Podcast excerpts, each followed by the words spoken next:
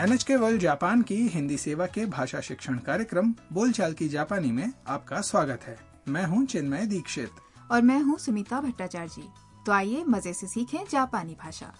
आज दसवें पाठ में सीखेंगे दाम पूछना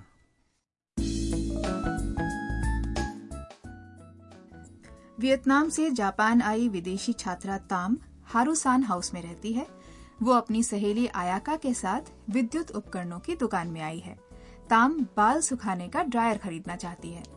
तो आइए सुनते हैं दसवें पाठ की बातचीत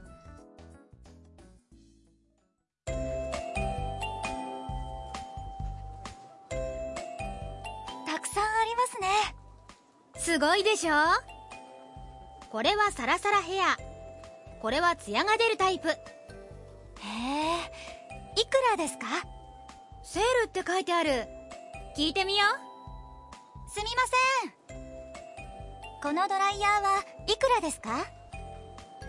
9900円です高すぎます अब इस बातचीत को फिर से हर वाक्य के अर्थ के साथ सुनते हैं दुकान में तरह तरह के ड्रायर देखकर ताम सोच में पड़ गई उसने कहा たくさんありますね बहुत सारे हैं तब आयाका बोली すごいでしょ बढ़िया है ना फिर आयाका ताम को तरह तरह के ड्रायर दिखाने लगी これはサラサラヘア ये बालों को रेशमी बनाता है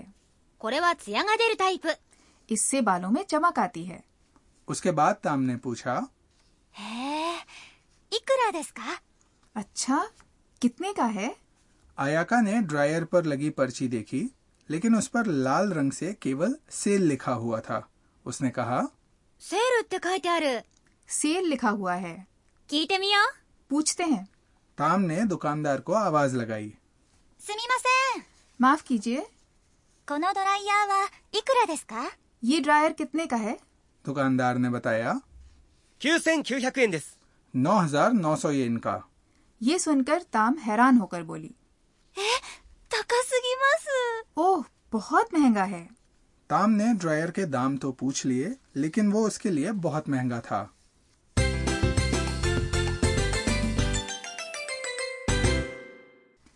आज का मुख्य वाक्य है ますこのドライヤーはいくらですか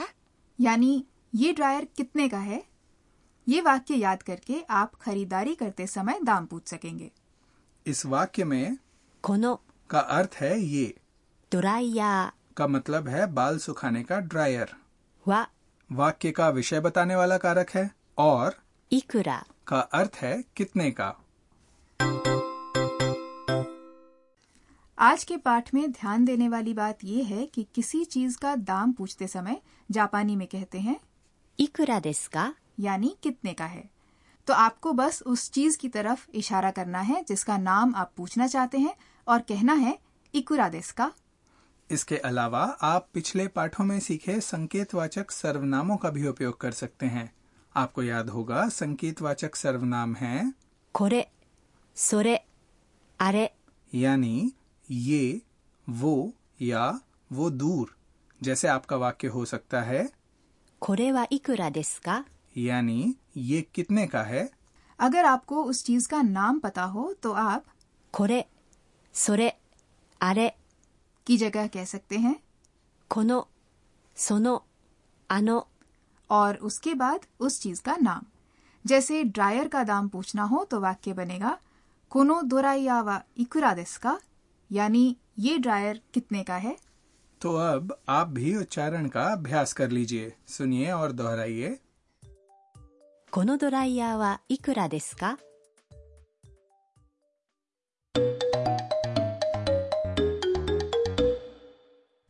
अब एक और छोटी सी बातचीत सुनते हैं जिसमें ग्राहक दुकानदार से किसी चीज का दाम पूछ रहा है すみませんこの炊飯器はいくらですか8700円です。 और अब समझ लेते हैं इसका अर्थ पहले महिला ने पूछा すみません माफ कीजिए この炊飯器はいくらですか ये राइस कुकर कितने का है इस वाक्य में 炊飯器 का अर्थ है राइस कुकर जवाब में दुकानदार ने कहा 8700円です。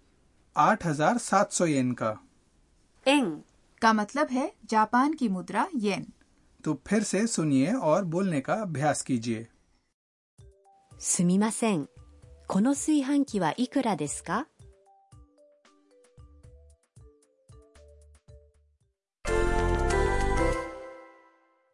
अब वाक्य बनाकर देखिए मान लीजिए आप किसी दुकान में ऊंची शेल्फ पर रखे ईयरफोन का दाम पूछना चाहते हैं चीज आपसे और दुकानदार से दूर रखी है इसलिए उसके नाम से पहले लगाएंगे あの、 और ईयरफोन का जापानी उच्चारण है イヤホン。 तो वाक्य बनाने की कोशिश कीजिए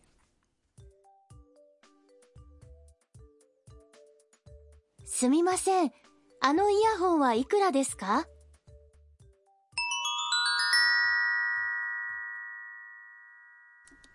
अब सीख लेते हैं कुछ संबंधित शब्द आज की बातचीत में दुकानदार ने ड्रायर का दाम बताया इससे पहले हम 10 तक की गिनती सीख चुके हैं आज कुछ बड़ी संख्याएं सीखते हैं पहले दो अंकों की संख्याओं की बात करते हैं 20 से लेकर 90 तक के 10 के गुणकों को जापानी भाषा में बोलने के लिए 2 से 9 तक की संख्याओं के साथ 10、 यानी 10 जोड़ते हैं अगर 20 कहना है तो उसके पहले बोलेंगे नी यानी दो और उसके बाद जू यानी दस तो बन जाएगा नी जू तो जापानी भाषा में 10 से लेकर 90 तक 10 के गुणक हैं 10、20、30、40、50、60、70、80、90。 अब बात करते हैं तीन अंकों की संख्याओं की एक सौ को जापानी में कहते हैं 100、 सौ के गुणक बनाने के लिए भी 100、 से पहले दो से नौ की संख्याएं जोड़ी जाती हैं इसलिए जापानी में 200 बोलने के लिए नी के बाद ह्याकु जोड़कर बनेगा नी ह्याकु लेकिन कुछ संख्याओं के साथ उच्चारण बदल जाता है जैसे 300 है 300、 600 है 600、 और 800 है 800、 अब हजार की गिनती सीखते हैं एक हजार को कहते हैं 1000、 और उसके गुणक बनाने के लिए भी सेन से पहले दो से नौ तक के अंक लगाए जाते हैं यहाँ भी कुछ संख्याओं का उच्चारण बदलता है तीन हजार को कहते हैं 3000、 और आठ हजार को कहते हैं 8000、 बड़ी संख्याएं बोलने के लिए बड़े अंक से छोटे अंक को क्रम में बोलते हैं जैसे एक हजार दो सौ चौंतीस को जापानी भाषा में कहेंगे 1234。 तो अब आज की बातचीत एक बार फिर सुन लेते हैं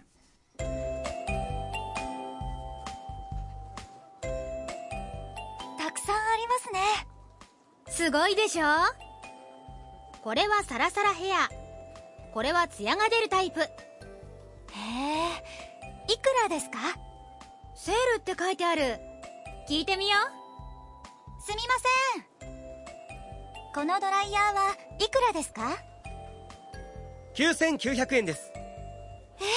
高すぎます春さんの知恵袋 अब बारी है हारू जी की सलाह की आज हम बताएंगे जापान के नोट और सिक्कों के बारे में जापान में चार तरह के नोट हैं हजार येन दो हजार येन पाँच हजार येन और दस हजार येन के जापान के लोग नए नोट पसंद करते हैं शादी या अन्य खुशी के अवसरों पर उपहार में पैसे देते समय नए नोट देना उचित माना जाता है उपहार में पैसे देने के लिए यहाँ खास लिफाफे मिलते हैं लोग उनमें नए नोट डालकर भेंट करते हैं इसके अलावा जापान में छह तरह के सिक्के हैं एक येन पाँच येन दस येन पचास येन एक सौ येन और पाँच सौ येन के वेंडिंग मशीनों में एक और पाँच येन के सिक्के नहीं चलते उनका इस्तेमाल दुकान से खरीदारी करते समय ही हो सकता है दोस्तों आशा है बोलचाल की जापानी का आज का पाठ आपको पसंद आया होगा अगले पार्ट में ताम आसा को सजाएंगी तब तक के लिए सायोनारा।